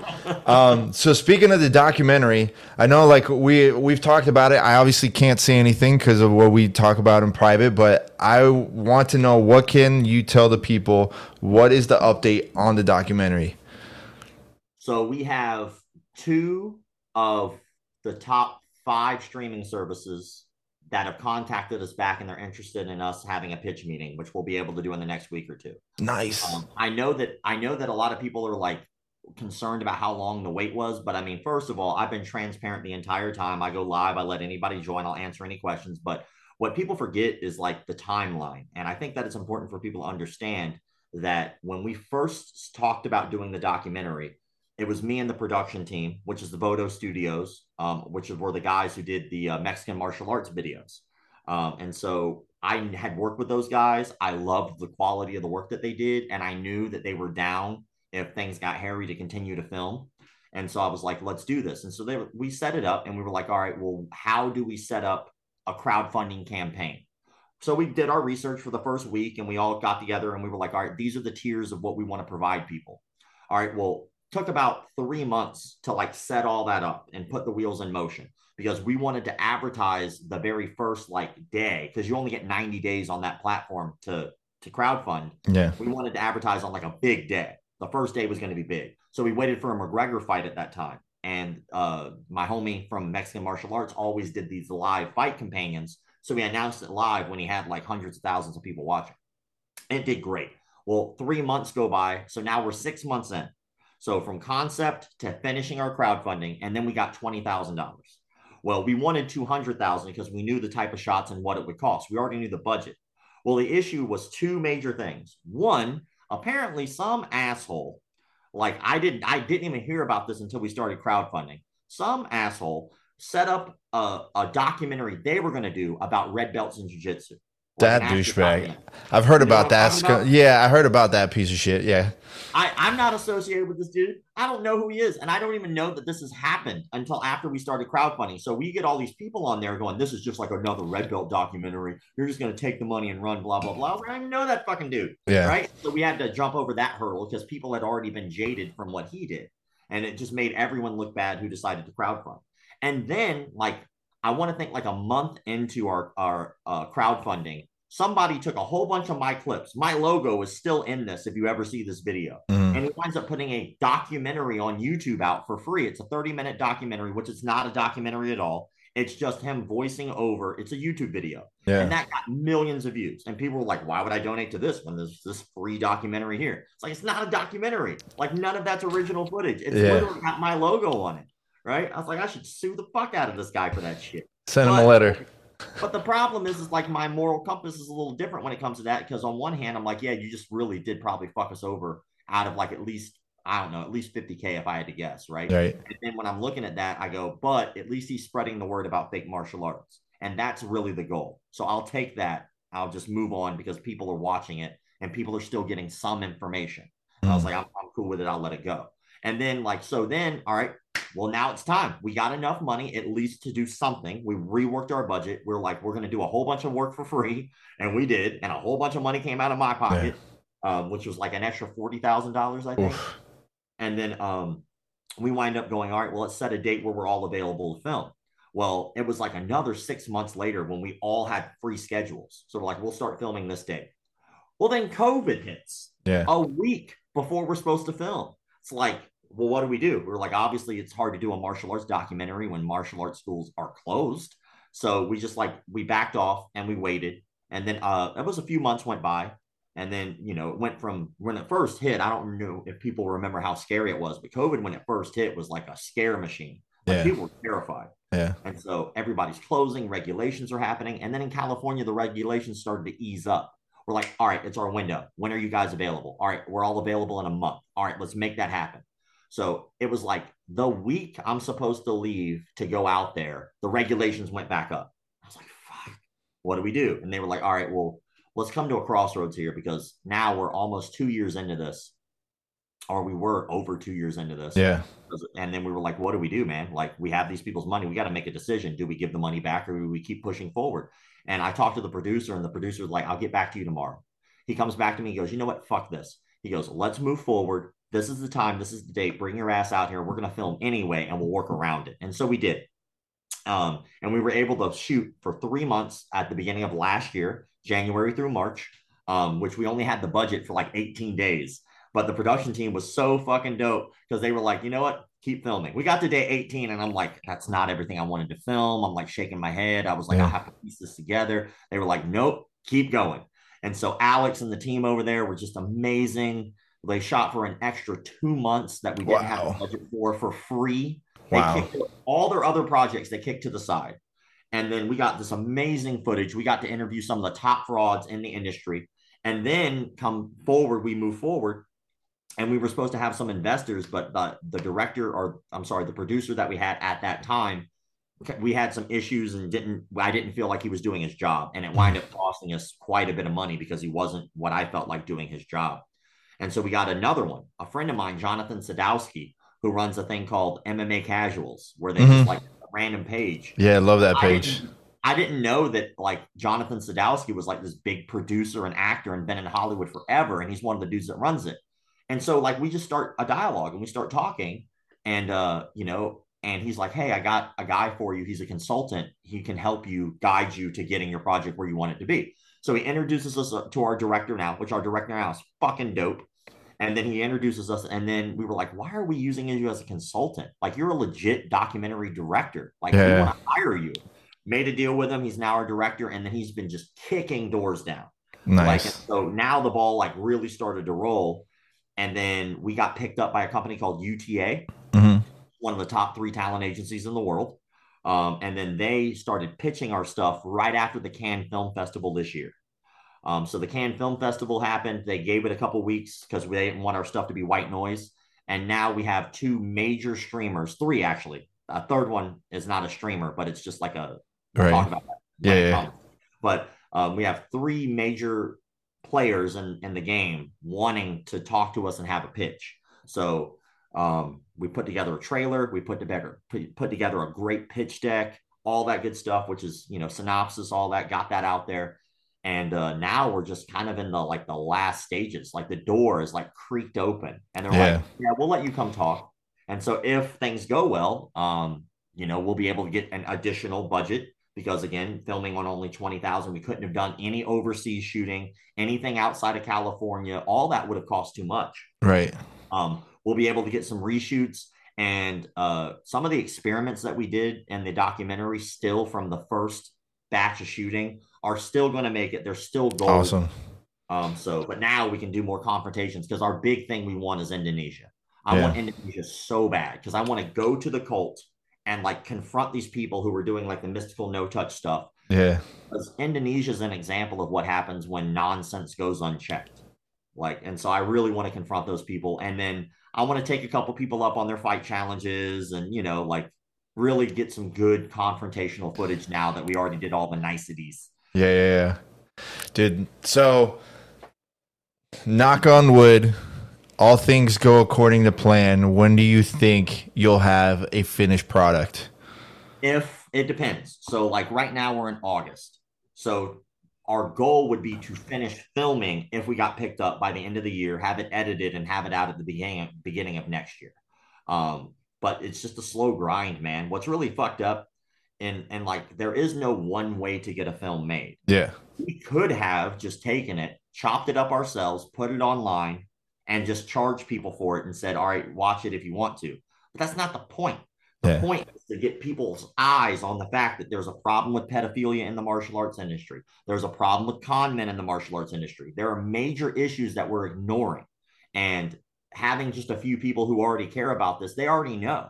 I'm not trying to sell it to people who already know. I'm trying to show it for free on a streaming service to people who don't know that this stuff is happening. And then maybe the right eyeballs hit this and we can inform the public we can stop kids from getting raped. We can stop people from getting ripped off and inform people so that way they make better decisions before they go into a martial arts school. That's the goal. Fuck the money. Like, I, I it doesn't mean as much to me. Do yeah. I want to get paid? You're damn right. I want to get paid. I work. Everybody yeah. work. Like to say. I mean, I you put it. You've put it in what? You're at four years now worth of um, work. The tail end of three. Yeah.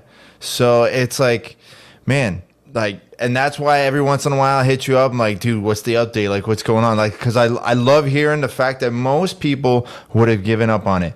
And douchebags like we know that have tried to film other like documentaries and fuck people over like completely avoided the subject. Like you go out of your way to put it in front of people like this is what's going on. This is what we're trying to do. Like ask me anything and Dean Lister was on Jocko's podcast, and they talked about it a little bit because Dean's one of the people we interviewed, mm-hmm. and because uh, like the dude's a fucking legend. You yeah. know, he's already been there, done that. You know, he he really did change the jujitsu landscape by having that conversation with John Danaher about leg locks. Everybody knows about. Yeah. You know, why would you ignore fifty percent?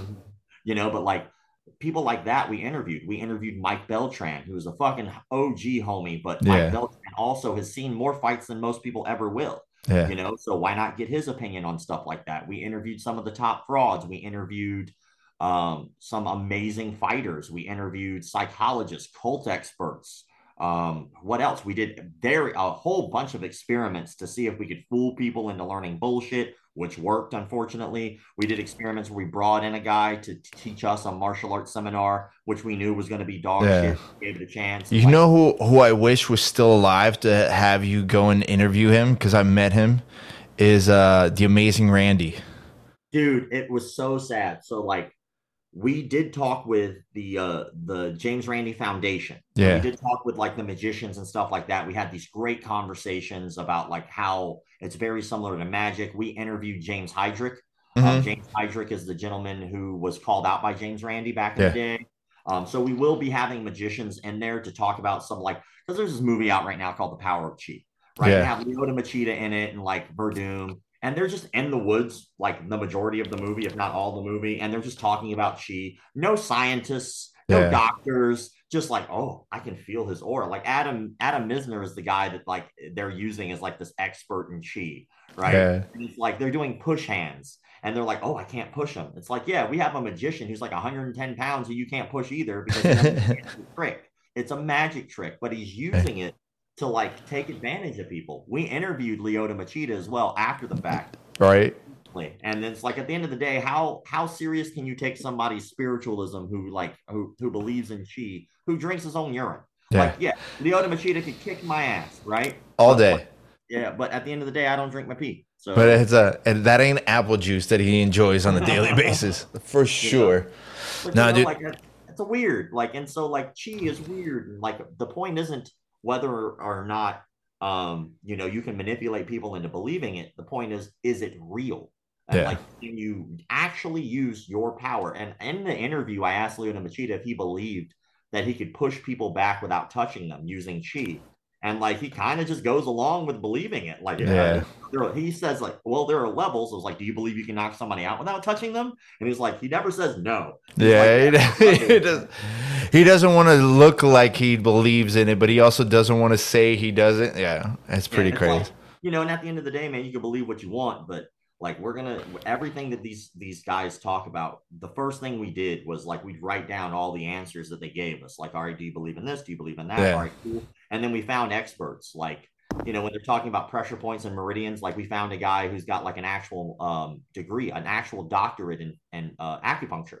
Because yeah. i guess it became a thing that you can actually become a doctor in now in the united states and so he, we asked him about all these pressure point stuff. And yeah, he believes in the pressure point stuff, but at the same time, he does not believe in a lot of the hokier stuff.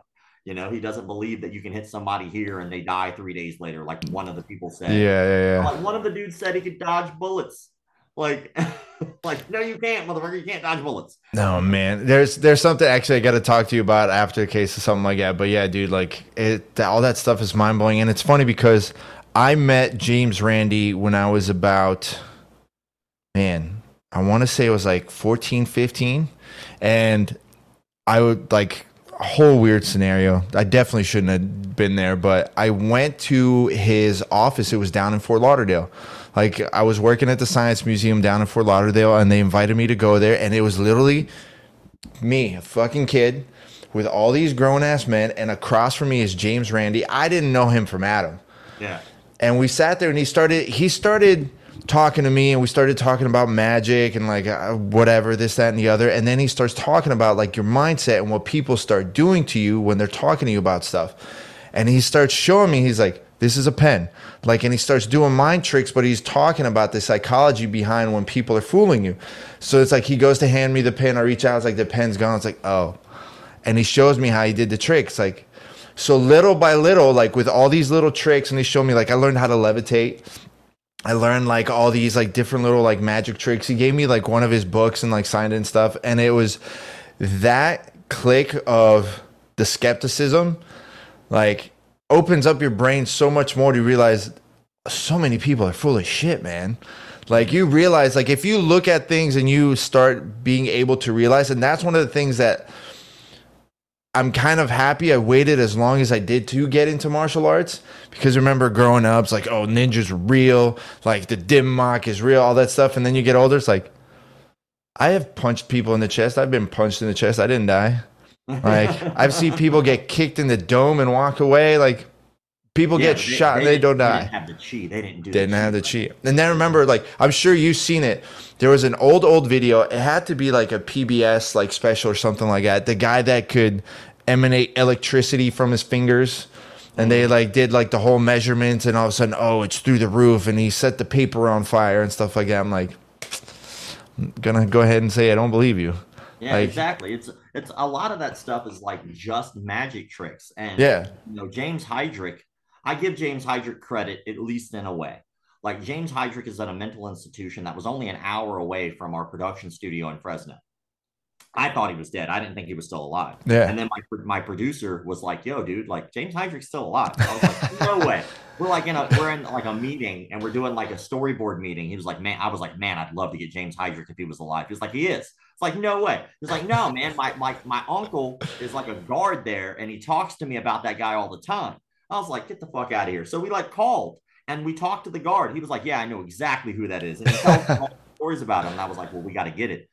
like normally to try to get interviews with people like that, it's like all this red tape to get there because yeah. that place is like Arkham Asylum. Yeah. It's like uh, I think 78 or 79% of the inmates, or I say inmates, but the patients at that mental institution are like diagnosed psychotic. Mm. Like they are, that is Arkham Asylum. It exists. Right. it is there. The, the, but in reality, right? Yeah. And so James Randi or James Hydrick, he's in there, I think, for molesting like five kids or something like that. Yeah wind up doing a crazy uh like the that kind of plea deal to get himself in there. Um, but he was one of the only people who had like done that kind of stuff on that scale. I mean, he was known as the world's greatest psychic at one time. Yeah. And he's the only one to admit that he was a fraud. He was the only one to admit wow. that it's all like a bit. And so we used him in a different way. Most people already know his story. Most people are already aware of what he's done. It's not good. And we will touch on those things. But I do give him credit because we, when we interviewed him, we interviewed him from a place of you're an expert on how to do this to people. Tell us how you did it.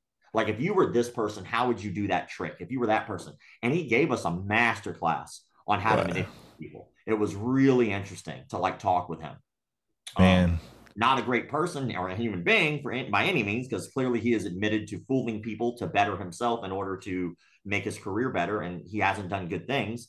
But at the same time, like it was really fascinating to like dive into this dude's mind and listen to like how he would manipulate people or how he would pick people out of the audience specifically that he knows he'll be able to manipulate. Yeah. Dude, that's nuts. It's almost like if you were like reading like the what is it, 48 laws of power coming out straight from like one person. and like, so, this guy gave me a, a whole masterclass on how to be that kind of person. And I was like, Man. Did you like so when he gave you the breakdown, obviously we don't want to give any spoilers on like what you guys talked about, but when he gave you the breakdown and you learned all that, did you kind of go and test the waters to see like let me try and do like one of these things like he said to do? We absolutely did. So we set up a seminar and I created a martial art. We created a website and I don't don't don't give any spoilers. I don't want to give any spoilers because I, I like eh. we were supposed to have Kit Dale do it. Um, mm. Dale was going to be our guy because I fucking first of all I think that he's perfect. He's an actor. Yeah, JJ black belt, legit. You know, he got his black belt very quickly, and you know, so I was like, "There's nobody perfect than Kit Dale." I would like love to get him on there. And yeah. I went out when I went to California. We sat down, we had lunch, uh, we chit chatted about it, and then his schedule just kind of blew up. Then all of a sudden, you know, he's he had that movie that he was doing at that time. Yeah. Um, you know, he had all the kind like he's a busy dude, to be yeah. honest. He's a hustler, man. Yeah, he's uh, definitely one of the more underappreciated like black belts now because he was like he was very very big in like jujitsu like social media like years ago. I don't feel like he gets enough credit on like how legit his jujitsu is. Oh, it's, it's good. It's yeah. good. Like he still like does. He still rolls. He still like he makes a ton of money off of uh, doing video game stuff now and like. Oh really? Yeah, out of nowhere, he's just like, I think I'm gonna be a streamer, and he just starts streaming, and then uh, dude, I didn't fucking know. Yeah, oh, one dude. day, me and him and a homie, like we all got on one day, and we played like Call of Duty together, and it was yeah. just so fun. And he was just streaming the whole thing, and we had a blast. I want to do it again, um, dude. I do. So, but do you do Twitch? Like, are you on Twitch? I, I'm on it, and I did it for a while, but like my problem is is I have a really hard time, like I guess you could say, whoring myself out for stuff like that because you yeah. constantly have to be self advertising. Yeah. And, well, I mean, you don't have to like because I, I mean, I stream about like three or four times like a week, and there's definitely like the degrees of whoring yourself out. And it's like other times just playing. Yeah. It's like, dude, yeah, we got to get you on there. Like, we'll definitely have to do like uh a Twitch stream, go out there and play some COD or something. I'm all about it, man. And my original idea for my Twitch was like I didn't want to be the guy doing it. I wanted to like, you know, I fill in the blanks here or there, but like I wanted to give people an opportunity to play against their favorite like MMA fighter. Oh, nice. Like, so like on UFC, like if you wanted to fight Stephen Thompson, like Stephen Thompson would just play himself on mm. our channel and then like when people hopped on to try to fight against Stephen Thompson, and you can you can you know you could talk to each other. Yeah, they, they would realize, oh my god, like I'm actually fighting against Stephen Thompson. That's funny.